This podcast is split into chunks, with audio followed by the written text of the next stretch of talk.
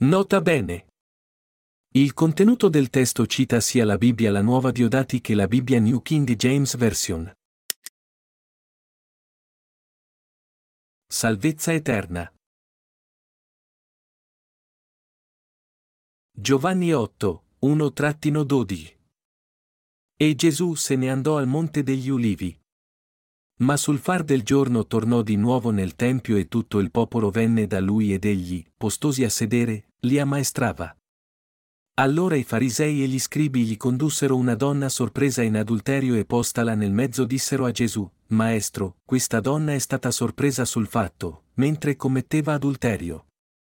Ora, nella legge Mosè ci ha comandato di lapidare tali donne, ma tu, che ne di? Or dicevano questo per metterlo alla prova e per aver di che accusarlo. Ma Gesù, fingendo di non sentire, chinatosi, scriveva col dito in terra.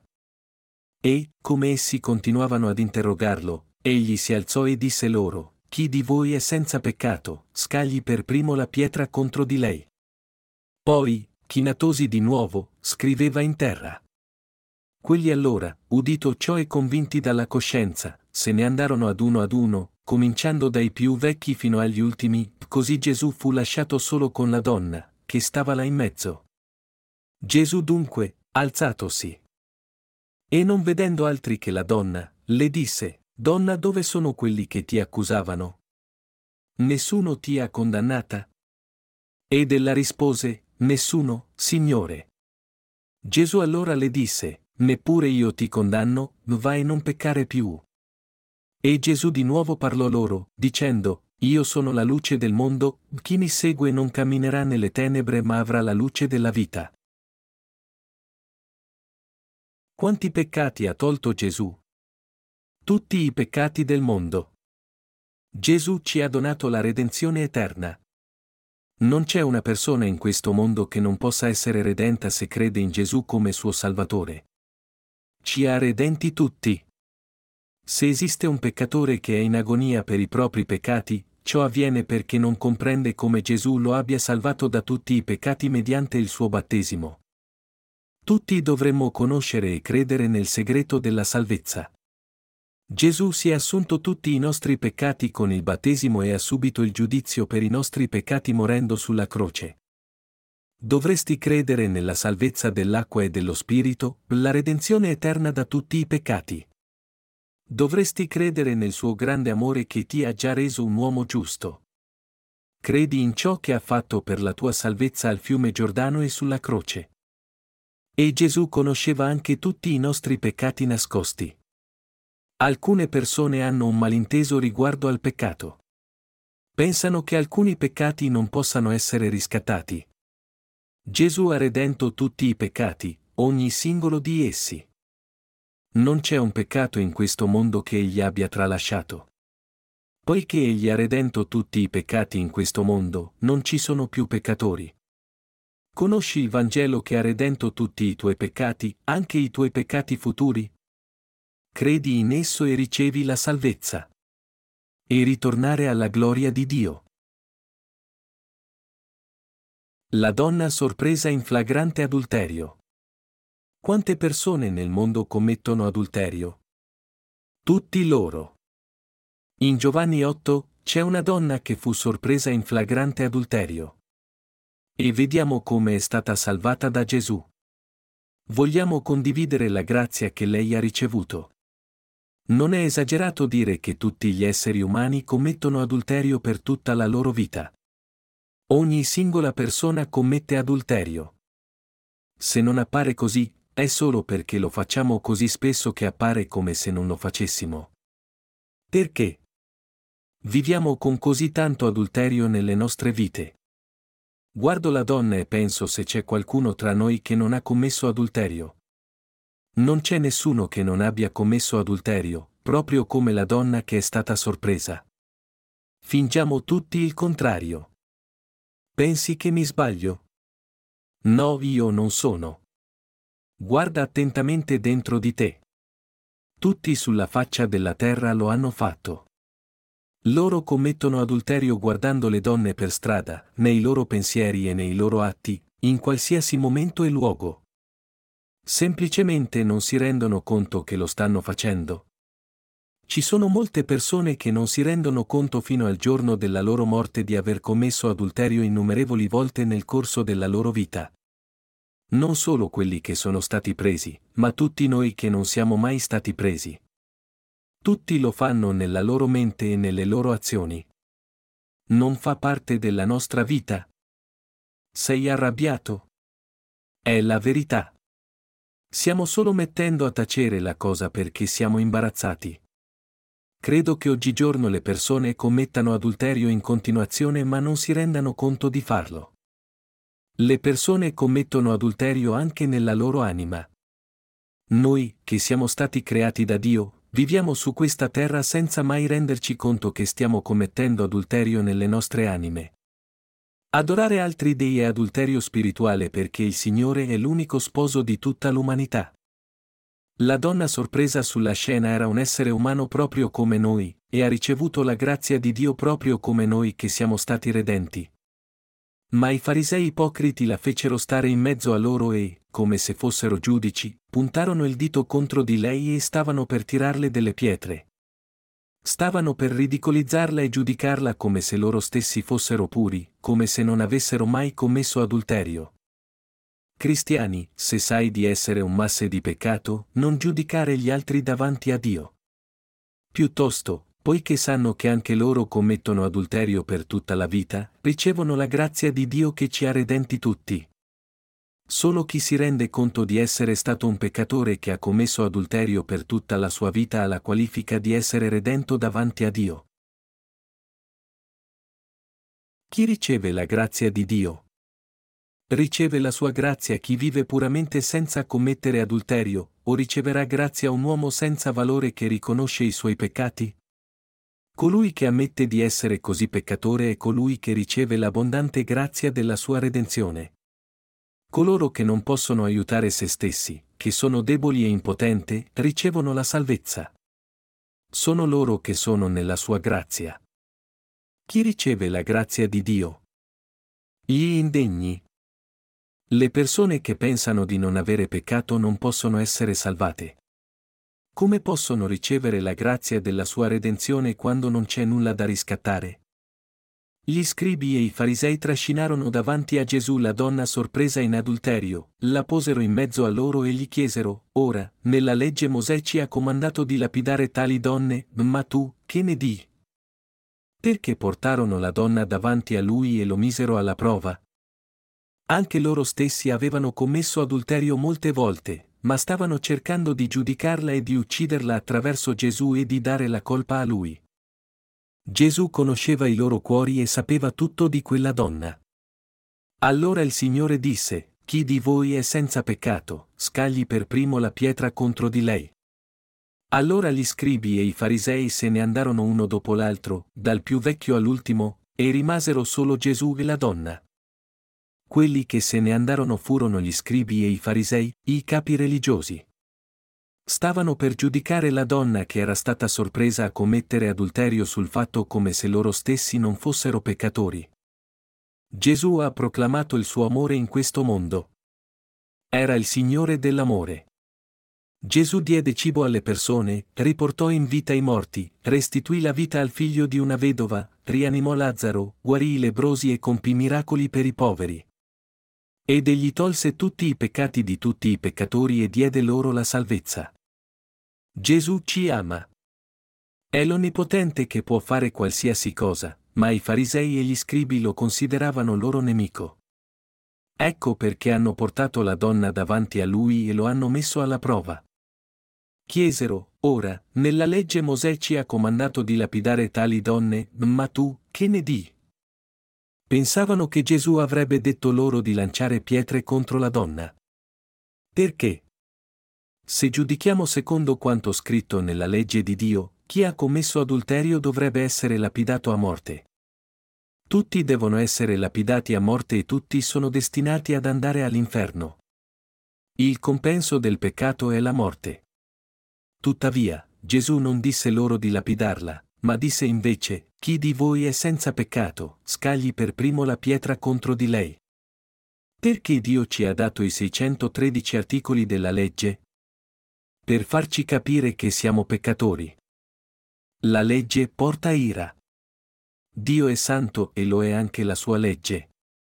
Questa santa legge è arrivata a noi in 613 articoli.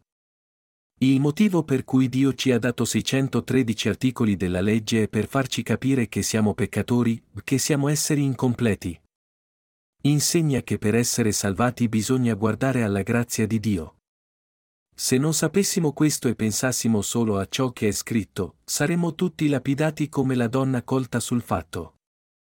Gli scribi e i farisei, che non conoscevano la verità della legge, avrebbero potuto pensare di poter lapidare la donna e magari lanciare pietre anche a noi. Chi può lanciare pietre contro una donna impotente? Anche se fosse stata catturata sul fatto, nessuno in questo mondo potrebbe lanciarle pietre.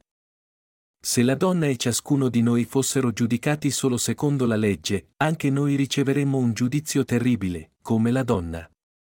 Tuttavia, Gesù ci salvò, peccatori, dai nostri peccati e dal giusto giudizio. Con tutti i nostri peccati, se la legge di Dio fosse applicata rigorosamente alla lettera, chi di noi potrebbe rimanere in vita? Noi tutti finiremo infine all'inferno. Ma gli scribi e i farisei conoscevano la legge solo così come era scritta. Se la legge di Dio fosse applicata correttamente, essi sarebbero messi a morte così come coloro da loro condannati. Infatti, la legge di Dio è stata data agli uomini affinché potessero comprendere i propri peccati, ma essi hanno sofferto perché l'hanno fraintesa e applicata male. I farisei di oggi, proprio come i farisei nella Bibbia, conoscono solo la legge così come è scritta. Dovrebbero comprendere la grazia, la giustizia e la verità di Dio. Devono essere istruiti sul Vangelo della salvezza per essere salvati. I farisei dicevano, Ora, nella legge Mosè ci ha comandato di lapidare tali donne, ma tu, che ne di? Sollevarono con sicurezza la pietra e chiesero. Pensavano per certo che Gesù non avrebbe avuto niente da dire al riguardo. Aspettavano che Gesù abboccasse alla loro esca. Se Gesù avesse giudicato secondo la legge lo avrebbero lapidato a morte. Il loro scopo era lapidare i due uomini, se Gesù avesse detto di non lapidare la donna, avrebbero detto che Gesù disprezzava la legge di Dio e lo lapidassero per bestemmia. Che trama terribile era! Ma Gesù si chinò e scrisse con il dito per terra, mentre quelli continuavano a domandargli, che di? Cosa stai scrivendo per terra? Rispondi semplicemente alla nostra domanda. Che di? Loro, con il dito, indicavano Gesù, continuando a tormentarlo. Gesù si alzò e disse loro che chiunque fosse senza peccato tra loro dovesse per primo scagliare una pietra contro di lei. Poi egli si chinò e continuò a scrivere per terra. Allora quelli che lo udirono, sentendosi condannati dalla propria coscienza, uscirono uno ad uno, a partire dal più anziano fino all'ultimo. E Gesù rimase solo mentre la donna stava alla sua presenza. Chi di voi è senza peccato, scagli per primo la pietra contro di lei. Dove vengono registrati i peccati? Sulla tavola del nostro cuore e nel libro delle opere. Gesù disse loro, chi di voi è senza peccato, scagli per primo la pietra contro di lei, e continuava a scrivere per terra. Allora hanno cominciato ad andarsene uno alla volta, cominciando dai più grandi. I farisei più anziani, che avevano commesso più peccati, se ne sono andati per primi. E anche i giovani se ne sono andati. Immaginiamo che Gesù stia in piedi in mezzo a noi e che noi stiamo in piedi intorno a quella donna. Se Gesù ci avesse detto che chi di noi era senza peccato avrebbe dovuto scagliare prima la pietra, cosa avreste fatto? Cosa aveva scritto Gesù per terra? Dio che ci ha creato scrive i nostri peccati in due posti diversi. Innanzitutto, egli scrive i nostri peccati sulle tavole dei nostri cuori. Il peccato di Giuda è scritto con uno stilo di ferro, è inciso con una punta di diamante sulla tavola del loro cuore e sui corni dei vostri altari, Geremia 17 e un minuto. Dio ci parla attraverso Giuda. Il peccato degli esseri umani è inciso con uno stilo di ferro con una punta di diamante. Sono registrati sulla tavola del nostro cuore. Gesù si chinò e scrisse per terra che gli uomini sono peccatori. Dio sa che abbiamo peccato e incide quel peccato sulle tavola del nostro cuore in primo luogo, Lui registra i peccati che commettiamo a causa della nostra debolezza davanti alla legge, cioè le nostre azioni. Poiché i peccati sono registrati nei nostri cuori, ci rendiamo conto di essere peccatori quando guardiamo la legge. Sappiamo che siamo peccatori davanti a Lui perché Dio lo ha scritto nei nostri cuori e nella nostra coscienza. E Gesù si chinò una seconda volta per scrivere per terra. La scrittura dice che tutti i nostri peccati sono registrati anche nel libro delle opere davanti a Dio, Apocalisse 20 e 12. Il nome di una persona e i suoi peccati sono registrati nel libro. E sono anche registrati sulla tavoletta del cuore della persona. I nostri peccati sono registrati due volte nei libro delle opere sulle tavola del nostro cuore. I peccati sono registrati sulla tavola del cuore di ognuno, giovane o vecchio. Ecco perché non avevano nulla da dire riguardo al loro peccato davanti a Gesù. Coloro che stavano cercando di lapidare la donna sono diventati impotenti davanti alle sue parole. Quando verranno cancellati i nostri peccati, che sono registrati in due punti, quando accettiamo la salvezza dell'acqua e del sangue di Gesù nei nostri cuori. Tuttavia, quando ricevi la salvezza, tutti i tuoi peccati nel libro delle opere vengono cancellati e il tuo nome sarà inserito nel libro della vita. Coloro i cui nomi compaiono nel libro della vita vanno in paradiso. Anche le loro buone azioni, le cose che hanno fatto in questo mondo per il regno di Dio e la sua giustizia sono registrate nel libro della vita sono accettati in paradiso. Coloro che sono salvati dal peccato entrano nel regno eterno. I peccati di ogni uomo sono registrati in due posti. Quindi nessuno può ingannare Dio. Non c'è nessuno che non abbia peccato nel proprio cuore e che non abbia commesso adulterio nel proprio cuore. Siamo tutti peccatori e siamo tutti imperfetti. Coloro che non hanno accettato la redenzione di Gesù nel loro cuore non possono fare a meno di angosciarsi per i loro peccati. Non sono fiduciosi. Hanno paura di Dio, hanno paura davanti a Dio e agli altri a causa dei loro peccati. Tuttavia, nel momento in cui accetti il Vangelo della salvezza attraverso l'acqua e lo Spirito nel tuo cuore, tutti i peccati registrati sulla tavola del tuo cuore e sul libro delle opere sono cancellati furono salvati da tutti i loro peccati. C'è il libro della vita in paradiso. I nomi di coloro che credono nella redenzione dell'acqua e dello Spirito sono registrati nel libro, ed entreranno in cielo. Entrano in paradiso, non perché non hanno peccato in questo mondo, ma perché sono stati salvati da tutti i loro peccati credendo nella redenzione dell'acqua e dello Spirito. È la legge della fede, Romani 3 e 27. Ragazzi, gli scribi e i farisei erano peccatori proprio come la donna sorpresa nell'atto di adulterio. Infatti avevano commesso più peccati perché fingevano e si ingannavano di non essere peccatori. I leader religiosi erano ladri con permessi formali. Erano ladri di anime, ladri di vita. Hanno osato insegnare degnamente agli altri, sebbene essi stessi non fossero ancora redenti. Non c'è nessuno che sia senza peccato secondo la legge. Ma una persona diventa giusta, non perché non pecca, ma perché è stata redenta da tutti i suoi peccati e il suo nome è registrato nel libro della vita. L'importante è se il proprio nome è stato registrato nel libro della vita. Poiché gli uomini non possono essere liberi dal peccato, devono essere redenti. Se sarai accettato in paradiso dipende dal fatto che tu ci creda o no. Che tu riceva o meno la grazia di Dio dipende da se accetti la salvezza che è in Gesù. Cosa è successo alla donna che è stata catturata? Stava lì con gli occhi chiusi perché sapeva che sarebbe morta. Probabilmente lei stava piangendo in preda alla paura e al pentimento. Le persone diventano oneste con se stesse quando affrontano la morte.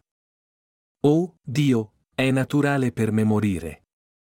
Per favore, accetta la mia anima nelle tue mani e abbi pietà di me. Per favore, Abbi pietà di me, Gesù. Lei ha implorato Gesù per l'amore della redenzione. Dio, se mi giudichi, sarò giudicato, e se dici che sono senza peccato, allora i miei peccati saranno cancellati. Spetta a voi. Probabilmente lei stava dicendo tutte queste cose. Tutto era lasciato a Gesù. La donna che fu portata davanti a Gesù non disse, ho fatto del male, per favore perdonami per il mio adulterio. Lei disse, per favore, salvami dai miei peccati. Se riscatterai i miei peccati, sarò salvato. Altrimenti andrò all'inferno. Ho bisogno della tua redenzione. Ho bisogno dell'amore di Dio e ho bisogno che Lui abbia pietà di me. Lei chiuse gli occhi e confessò i suoi peccati.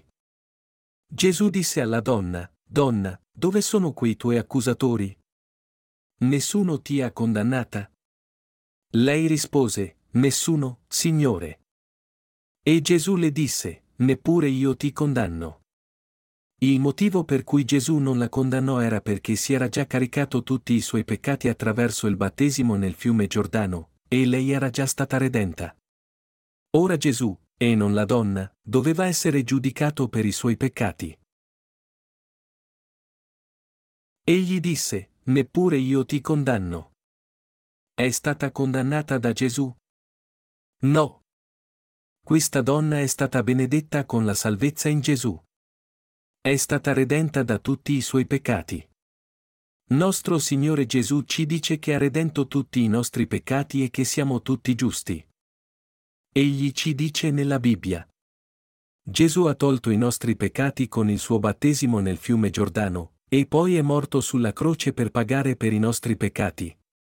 Ci dice chiaramente che ha redento tutti coloro che credono nella redenzione del suo battesimo e del giudizio sulla croce. Tutti noi abbiamo bisogno delle parole scritte di Gesù e dobbiamo aggrapparci a quelle parole. Allora saremo tutti benedetti con la redenzione. Dio, non ho alcun merito davanti a te. Non ho talento. Non ho niente da mostrarti se non i miei peccati. Ma credo che Gesù è il mio Signore della redenzione. Egli tolse tutti i miei peccati al fiume Giordano e li espiò tutti sulla croce. Ha tolto tutti i miei peccati con il suo battesimo e il suo sangue. Credo in te, Signore. È così che sei salvato. Gesù non ci condanna. Ci ha dato il diritto di essere figli di Dio, a coloro che credono nella redenzione dell'acqua e dello Spirito. Cari amici, la donna è stata riscattata. La donna sorpresa in adulterio fu benedetta con la redenzione davanti a Gesù. Anche noi possiamo essere benedetti così. Chiunque conosca i propri peccati e chieda a Dio di aver pietà, chiunque creda nella redenzione dell'acqua e dello Spirito in Gesù, riceve la benedizione della redenzione da Dio. Coloro che ammettono la loro peccaminosità davanti a Dio possono essere redenti. Chi pecca e non si rende conto dei propri peccati non può essere benedetto con la redenzione. Gesù tolse i peccati del mondo, Giovanni 1,29. Qualsiasi peccatore in questo mondo può essere salvato se crede in Gesù. Gesù disse alla donna, neppure io ti condanno. Egli ha detto che non l'ha condannata perché tutti i suoi peccati appartenevano già a lui, ha preso su di sé tutti i nostri peccati, ed era lui ad essere giudicato al posto nostro. Anche noi dobbiamo essere redenti davanti a Gesù. Cos'è più grande, l'amore di Dio o il giudizio di Dio? L'amore di Dio. I farisei, con pietre nelle loro mani, così come i leader religiosi di oggi, interpretano la legge alla lettera. Credono che, poiché la legge dice di non commettere adulterio, se pecchi verrai lapidato a morte. Guardano le donne e le desiderano mentre fingono che non stiano commettendo adulterio. Non possono essere né redenti né salvati. I farisei e gli scribi erano i moralisti di questo mondo. Non erano quelli che Gesù chiamò. Queste persone non hanno mai sentito da lui, neppure io ti condanno. Solo la donna sorpresa nell'adulterio ha sentito quelle parole di gioia. Se sei onesto davanti a Lui, anche tu puoi essere benedetto come lei. Dio, commetto adulterio per tutta la vita. Sembra che non lo faccia solo perché lo faccio così spesso. Pecco diverse volte ogni giorno. Quando ci mettiamo davanti alla legge e accettiamo il fatto che siamo peccatori che devono morire e affrontiamo Dio onestamente e ci riconosciamo così come siamo, dicendo, Dio, questo è quello che sono. Ti prego, salvami, Dio ci benedirà con la redenzione. L'amore di Gesù, dell'acqua e dello Spirito, ha vinto sul giusto giudizio di Dio. Neppure io ti condanno. Non ci condanna, ma dice, poiché sei stato redento. Nostro Signore Gesù Cristo è il Dio della compassione. Lui ci ha salvato da tutti i peccati del mondo. Il nostro Dio è il Dio della giustizia e il Dio dell'amore. L'amore dell'acqua e dello Spirito è perfino più grande del suo giudizio. Il suo amore è più grande della sua giustizia. Perché ci ha redenti tutti? Perché il suo amore è più grande della sua giustizia. Se Dio avesse eseguito il suo giudizio per completare la sua giustizia, avrebbe giudicato tutti i peccatori e li avrebbe mandati all'inferno. Ma perché l'amore di Gesù che ci salva dal giudizio è più grande, Dio ha mandato il suo unico figlio, Gesù. Gesù prese su di sé tutti i nostri peccati e ricevette il giusto giudizio per tutti noi. Ora, chiunque crede in Gesù come Salvatore diventa suo figlio e una persona giusta. Ci ha redenti tutti perché il suo amore è più grande della sua giustizia. Dobbiamo ringraziare Dio perché non ci giudica solo con la sua giustizia. Come Gesù disse agli scribi, ai farisei e ai loro discepoli, Dio vuole misericordia e conoscenza di Dio, non le nostre offerte.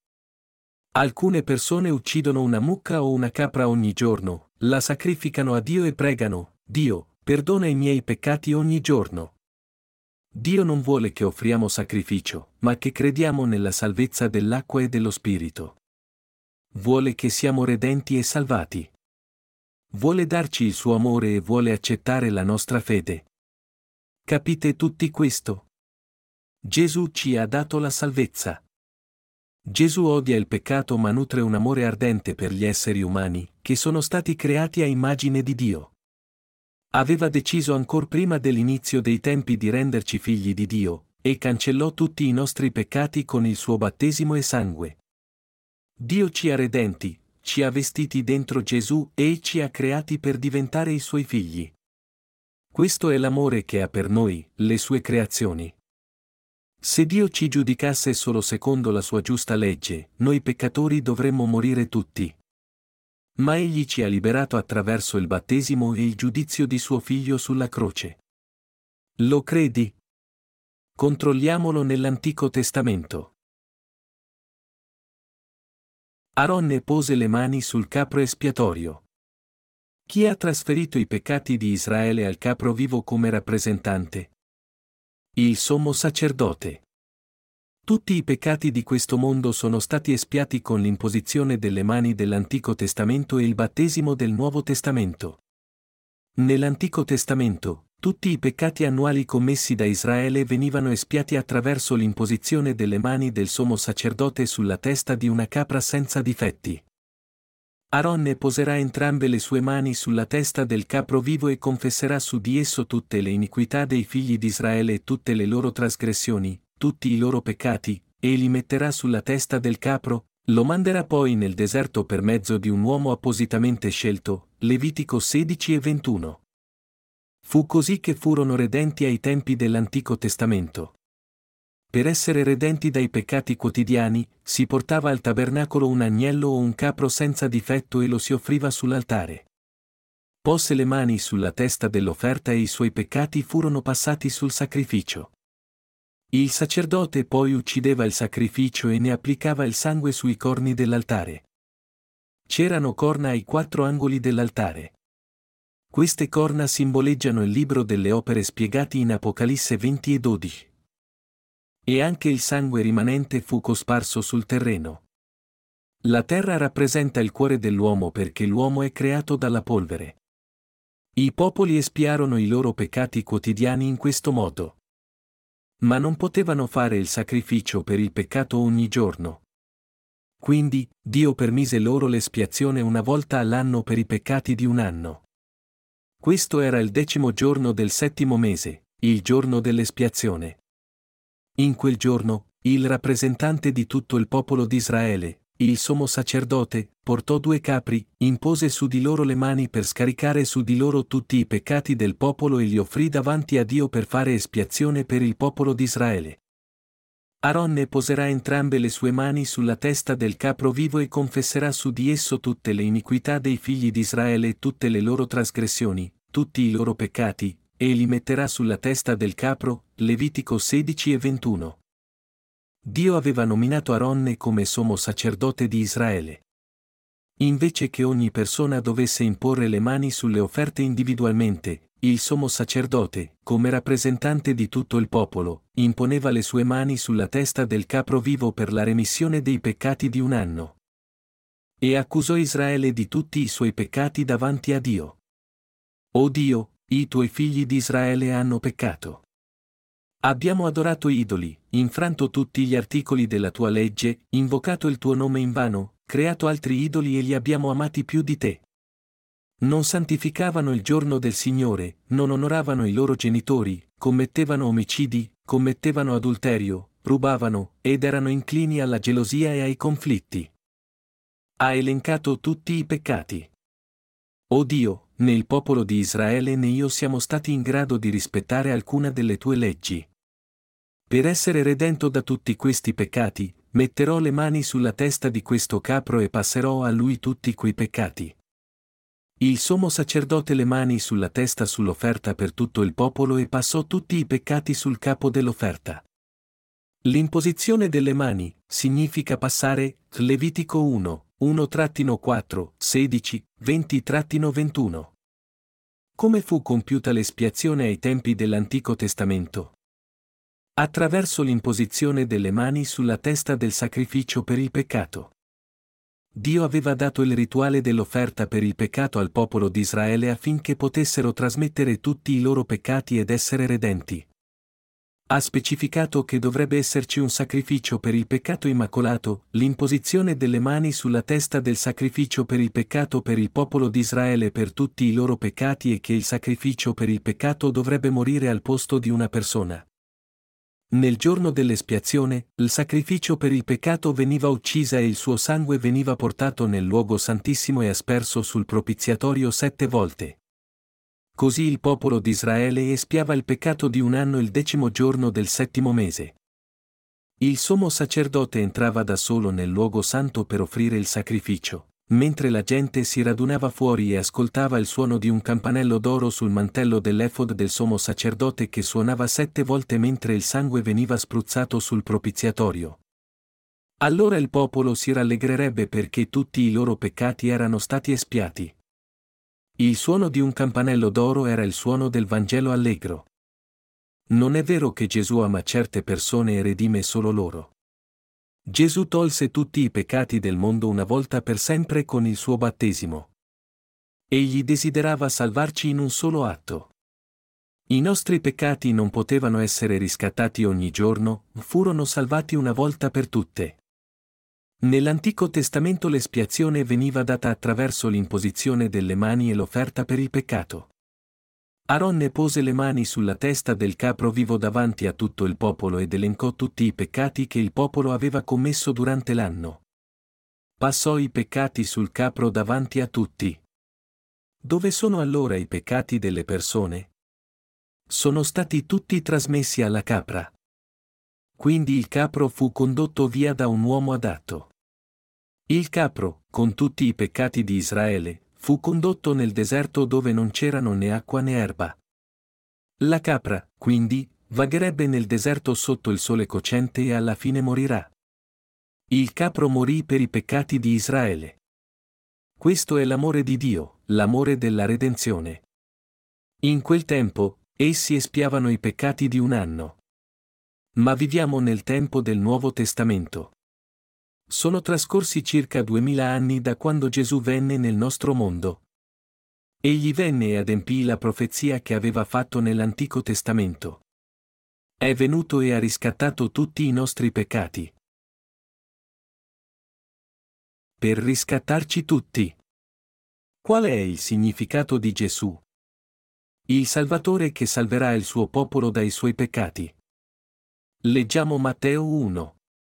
Ma, mentre rifletteva su queste cose, ecco che un angelo del Signore gli apparve in sogno, dicendo, Giuseppe, figlio di Davide, non temere di prendere con te Maria come tua moglie, perché ciò che è stato concepito in lei è opera dello Spirito Santo.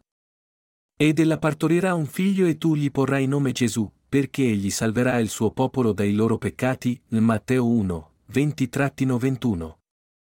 Il nostro Padre nei cieli ha preso in prestito il corpo della Vergine Maria per mandare suo figlio in questo mondo per mondare tutti i peccati del mondo, mandò un angelo a Maria e le disse, Ed ecco, tu concepirai nel grembo e partorirai un figlio, e gli porrai nome Gesù. Significava che il figlio che sta venendo attraverso Maria sarebbe stato il Salvatore. Gesù Cristo significa colui che salverà il suo popolo, in altre parole, il Salvatore. Il modo in cui Gesù tolse tutti i peccati del mondo fu attraverso il suo battesimo al fiume Giordano. Fu battezzato da Giovanni Battista e tutti i peccati del mondo furono passati su di lui. Leggiamo Matteo 3, 13-17. Allora Gesù venne dalla Galilea al Giordano da Giovanni per essere da lui battezzato. Ma Giovanni gli si opponeva fortemente dicendo, Io ho bisogno di essere battezzato da te e tu vieni da me? E Gesù, rispondendo, gli disse, Lascia fare per ora, perché così ci conviene adempiere ogni giustizia. Allora egli lo lasciò fare. E Gesù, appena fu battezzato, uscì fuori dall'acqua, ed ecco i cieli gli si aprirono, ed egli vide lo Spirito di Dio scendere come una colomba e venire su di lui, ed ecco una voce dal cielo. Che disse, Questi è il mio amato figlio, nel quale mi sono compiaciuto. Gesù andò da Giovanni Battista per redimerci tutti da tutti i nostri peccati. Entrò nell'acqua e chinò la testa davanti a Giovanni. Giovanni, battezzami adesso. Poiché conviene che così adempiamo ogni giustizia. Devo ricevere il battesimo per portare su di me tutti i peccati del mondo e salvare tutti i peccatori dai loro peccati. Battezzami adesso. Permettilo. Così era appropriato realizzare tutta la giustizia. Gesù fu battezzato da Giovanni Battista. E proprio in quel momento, tutta la giustizia di Dio che ha redento tutti i nostri peccati si è adempiuta. È così che Egli prese su di noi tutti i nostri peccati. Anche tutti i tuoi peccati furono passati su Gesù. Capisci questo? Credi nella salvezza attraverso il battesimo di Gesù e dello Spirito e sii salvato. In che modo è stata adempiuta ogni giustizia? Attraverso il battesimo di Gesù. Dio aveva prima promesso a Israele che tutti i peccati del popolo di Israele sarebbero stati mondati con l'imposizione delle mani e il sacrificio dell'offerta per il peccato. Tuttavia, poiché non tutti potevano imporre le mani sulla testa del capro individualmente, Dio nominò Aronne come sommo sacerdote affinché potesse offrire sacrifici per tutto il popolo. Così, consegnò tutti i peccati che commettono annualmente una volta per tutte al capo dell'offerta per il peccato. Questa è la sua saggezza e il potere di salvare. Dio è saggio e sorprendente. Ha mandato suo figlio Gesù per salvare il nostro mondo. Quindi l'offerta per il peccato era pronta. Ora, doveva esserci un rappresentante di tutti gli esseri umani, qualcuno che avrebbe imposto le mani sul capo di Gesù e avrebbe passato su di lui tutti i peccati del mondo. Quel rappresentante era Giovanni il Battista. In Matteo 11 e 11, Dio mandò davanti a Gesù il rappresentante di tutta l'umanità. Era proprio Giovanni il Battista, l'ultimo sommo sacerdote dell'umanità. Come è scritto in Matteo 11 e 11, tra i nati di donna non è sorto mai nessuno più grande di Giovanni Battista. È l'unico rappresentante dell'uomo. Lui mandò Giovanni come rappresentante di ogni creatura in modo che potesse battezzare Gesù e trasferirgli tutti i peccati del mondo. Se ora 80 miliardi di persone sulla terra dovessero avvicinarsi a Gesù e ciascuno dovesse imporre le mani su di lui per trasmettere i propri peccati a lui, cosa succederebbe alla sua testa? Se più di 8 miliardi di persone in questo mondo dovessero posare le mani su Gesù, non sarebbe un bello spettacolo. Alcune persone entusiaste potrebbero premere così forte che tutti i suoi capelli cadrebbero. Dio, nella sua saggezza, nominò Giovanni nostro rappresentante e passò tutti i peccati del mondo su Gesù una volta per tutte. È riportato in Matteo 3 e 13. Allora Gesù venne dalla Galilea al Giordano da Giovanni per essere da lui battezzato. Questo era quando Gesù aveva 30 anni. Gesù fu circonciso otto giorni dopo la sua nascita. E da quel momento fino al suo trentesimo anno di età, ci sono pochissime registrazioni su di lui. Il motivo per cui Gesù dovette aspettare fino all'età di 30 anni per diventare sommo sacerdote del cielo era per adempiere l'Antico Testamento. Nel Deuteronomio, Dio disse a Mosè che il sommo sacerdote doveva avere almeno 30 anni prima di poter svolgere il sommo sacerdozio. Gesù è il sommo sacerdote celeste. Ci credi? Nel Nuovo Testamento, Matteo 3, 13-14 dice, Allora Gesù venne dalla Galilea al Giordano da Giovanni per essere da lui battezzato. Ma Giovanni gli si opponeva fortemente dicendo, Io ho bisogno di essere battezzato da te e tu vieni da me.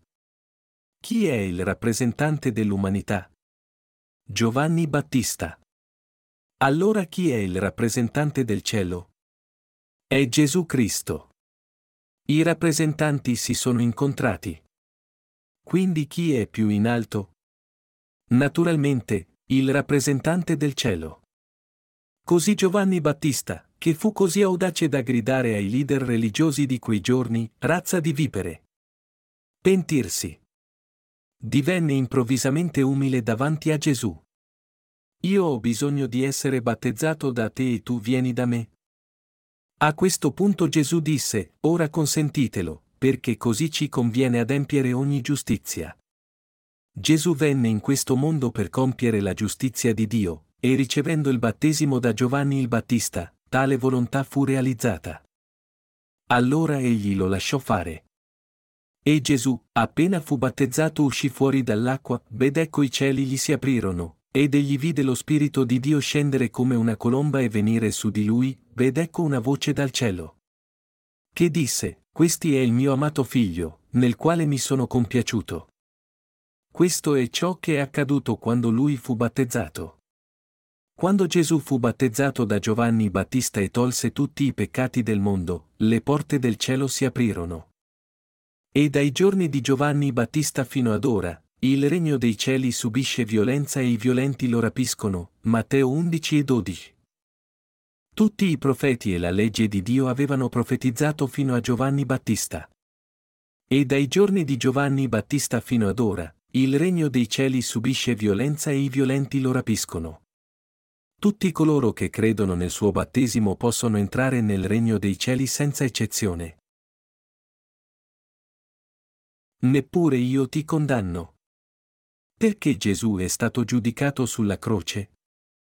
Perché egli ha portato via tutti i nostri peccati. Gesù fu battezzato da Giovanni Battista e tolse tutti i peccati del mondo.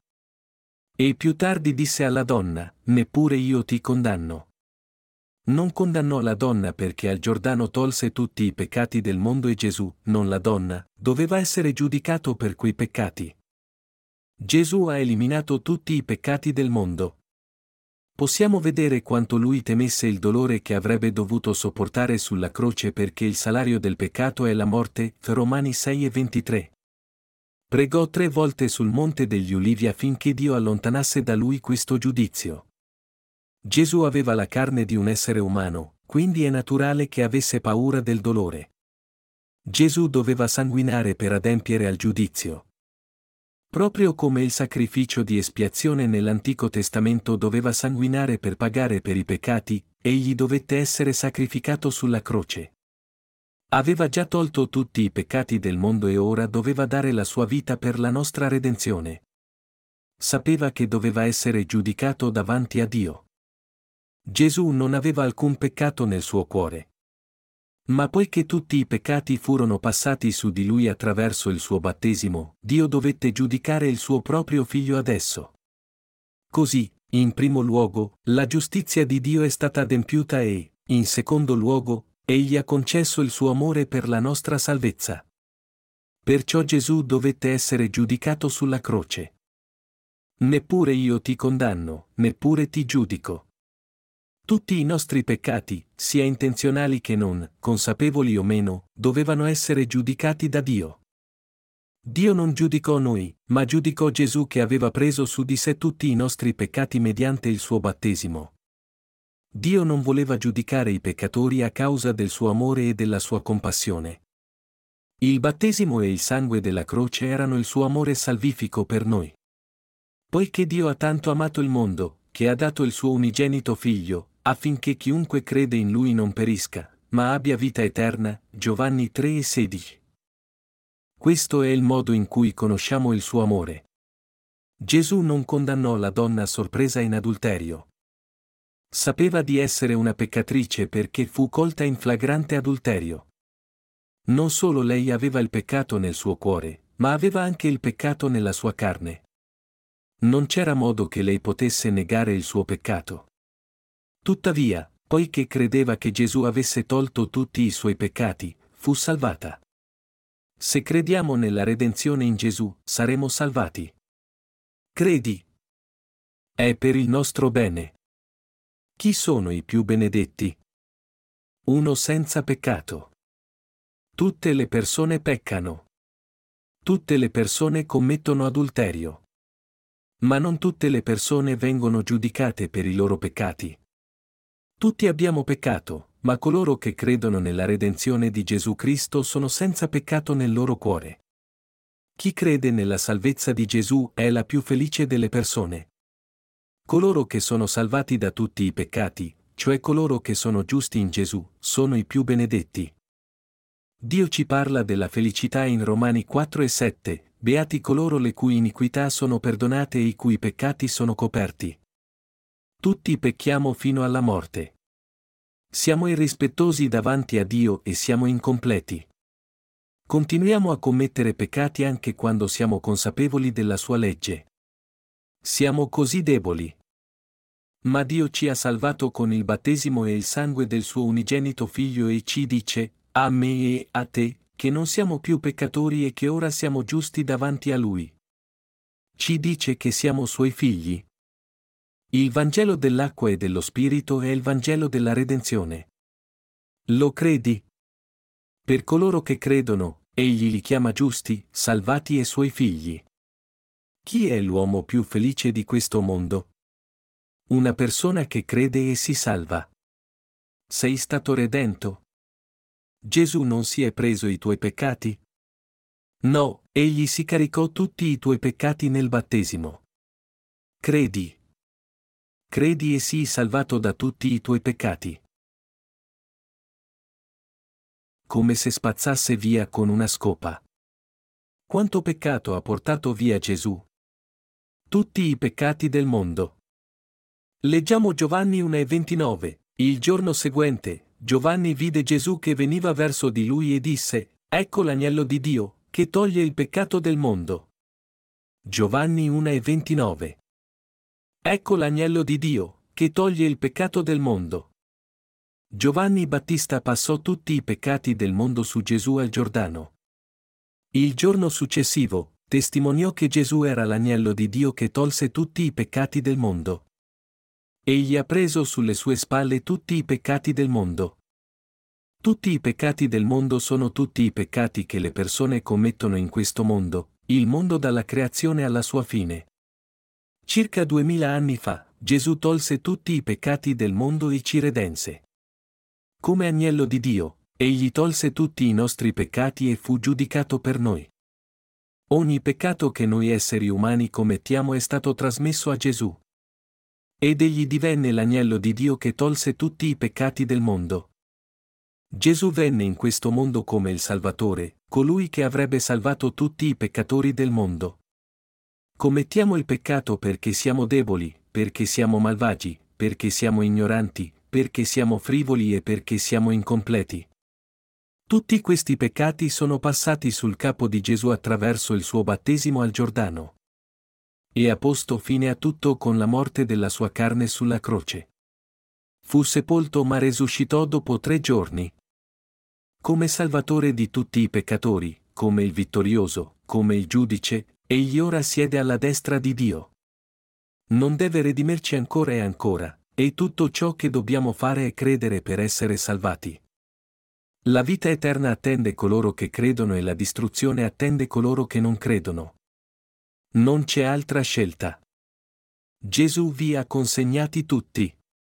Siete le persone più felici sulla terra. Tutti i peccati che commetterai in futuro a causa della tua debolezza, Lui li ha presi tutti. C'è qualche peccato rimasto nel tuo cuore? No. Punto. Gesù ha preso tutto? Sì. Egli fece punto. Tutti sono uguali. Nessuno è più santo del suo prossimo. Ma poiché molte persone sono ipocrita, pensano di non essere peccatori. Ma in effetti anche loro sono peccatori. Questo mondo è la serra che coltiva il peccato. Quando le donne escono di casa, si mettono il rossetto rosso, si incipriano il viso, si arricciano i capelli, si vestono con bei vestiti e indossano tacchi alti. Gli uomini vanno anche dal barbiere per tagliarsi i capelli, farsi la toeletta, indossare camicie pulite e cravatte alla moda e lucidarsi le scarpe. Ma sebbene possano sembrare principi e principesse all'esterno, all'interno sono come le più sporche discariche. I soldi rendono felici le persone? La salute rende felici le persone? No. Solo la redenzione rende le persone veramente felici. Non importa quanto una persona possa apparire felice all'esterno, è infelice se ha il peccato nel suo cuore. Vivono nella paura del giudizio. Una persona redenta è audace come un leone anche vestito di stracci. Non c'è peccato nel loro cuore. Grazie, Signore, hai salvato un peccatore come me e hai eliminato tutti i miei peccati. So di essere una persona insignificante, ma ti lodo per avermi salvato. Sono per sempre redento dai miei peccati. Gloria a Dio. Coloro che vengono salvati sono persone veramente felici. Coloro che sono benedetti dalla grazia redentrice di Dio sono persone veramente felici. Poiché Gesù, l'agnello di Dio, che toglie il peccato del mondo l'ha tolto tutti i nostri peccati, noi siamo senza peccato. Egli ha finito per noi la salvezza presso la croce. Tutti i nostri peccati, compresi i vostri e i miei, sono inclusi nel peccato del mondo, per questo siamo tutti stati salvati per volontà di Dio. Abbiamo il peccato nei nostri cuori quando siamo in Gesù Cristo? No, non lo facciamo. Cari amici, la donna sorpresa in adulterio credette alle parole di Gesù e fu salvata. La sua storia è registrata nella Bibbia perché è stata benedetta con la redenzione. Ma gli ipocriti scribi e farisei fuggirono da Gesù. Se credi in Gesù, è il paradiso, ma se lasci Gesù, è l'inferno. Se credi nelle sue opere, è come il paradiso, ma se non credi nelle sue opere, è come l'inferno. La salvezza non dipende dagli sforzi del singolo, ma dalla salvezza di Gesù. Leggiamo Ebrei 10, la legge infatti, avendo solo l'ombra dei beni futuri e non la realtà stessa delle cose, non può mai rendere perfetti quelli che si accostano a Dio con gli stessi sacrifici che vengono offerti continuamente, anno dopo anno. Altrimenti si sarebbe cessato di offrirli, perché gli adoratori, una volta purificati, non avrebbero avuto più alcuna coscienza dei peccati. In quei sacrifici invece si rinnova ogni anno il ricordo dei peccati, poiché è impossibile che il sangue di tori e di capri tolga i peccati. Perciò, entrando nel mondo, egli dice, tu non hai voluto né sacrificio né offerta, ma mi hai preparato un corpo, tu non hai gradito né olocausti né sacrifici per il peccato. Allora io ho detto, ecco, io vengo nel rotolo del libro è scritto di me, io vengo per fare, o oh Dio, la tua volontà. Dopo aver detto, tu non hai voluto e non hai gradito né sacrificio né offerta né olocausti né sacrifici per il peccato, che sono offerti secondo la Legge, egli aggiunge, ecco, io vengo per fare, o Dio, la tua volontà. Egli toglie il primo, per stabilire il secondo. Per mezzo di questa volontà, noi siamo santificati mediante l'offerta del corpo di Gesù Cristo, fatta una volta per sempre, Ebrei 10, 1-10. Per volontà di Dio e Gesù offrì la sua vita per prendersi i nostri peccati una volta per sempre e fu giudicato una volta per tutte e risuscitato. Perciò siamo stati santificati. Noi siamo santificati, Ebrei 10 e 10, è registrato nel passato perfetto. Ciò significa che non è necessario menzionare nuovamente la redenzione. Sei stato santificato. E, mentre ogni sacerdote è in piedi ogni giorno ministrando e offrendo spesse volte i medesimi sacrifici, che non possono mai togliere i peccati, egli invece, dopo aver offerto per sempre un unico sacrificio per i peccati, si è posto a sedere alla destra di Dio, aspettando ormai soltanto che i suoi nemici siano posti come sgabello dei suoi piedi, con un'unica offerta, infatti, egli ha reso perfetti per sempre coloro che sono santificati, Ebrei 10, 11-14. Siete tutti santificati per sempre. Se peccherai domani, sarai di nuovo un peccatore? Non ha tolto Gesù anche quel peccato? Egli fece. Tolse anche i peccati del futuro. E ce ne rende testimonianza anche lo Spirito Santo, infatti dopo aver detto, questo è il patto, che farò con loro dopo quei giorni, dice il Signore, io metterò le mie leggi nei loro cuori e le scriverò nelle loro menti, aggiunge, e non mi ricorderò più dei loro peccati e delle loro iniquità. Ora, dove c'è il perdono di queste cose, non c'è più offerta per il peccato, Ebrei 10, 15-18.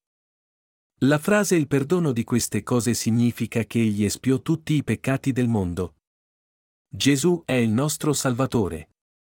Mio Salvatore e tuo Salvatore.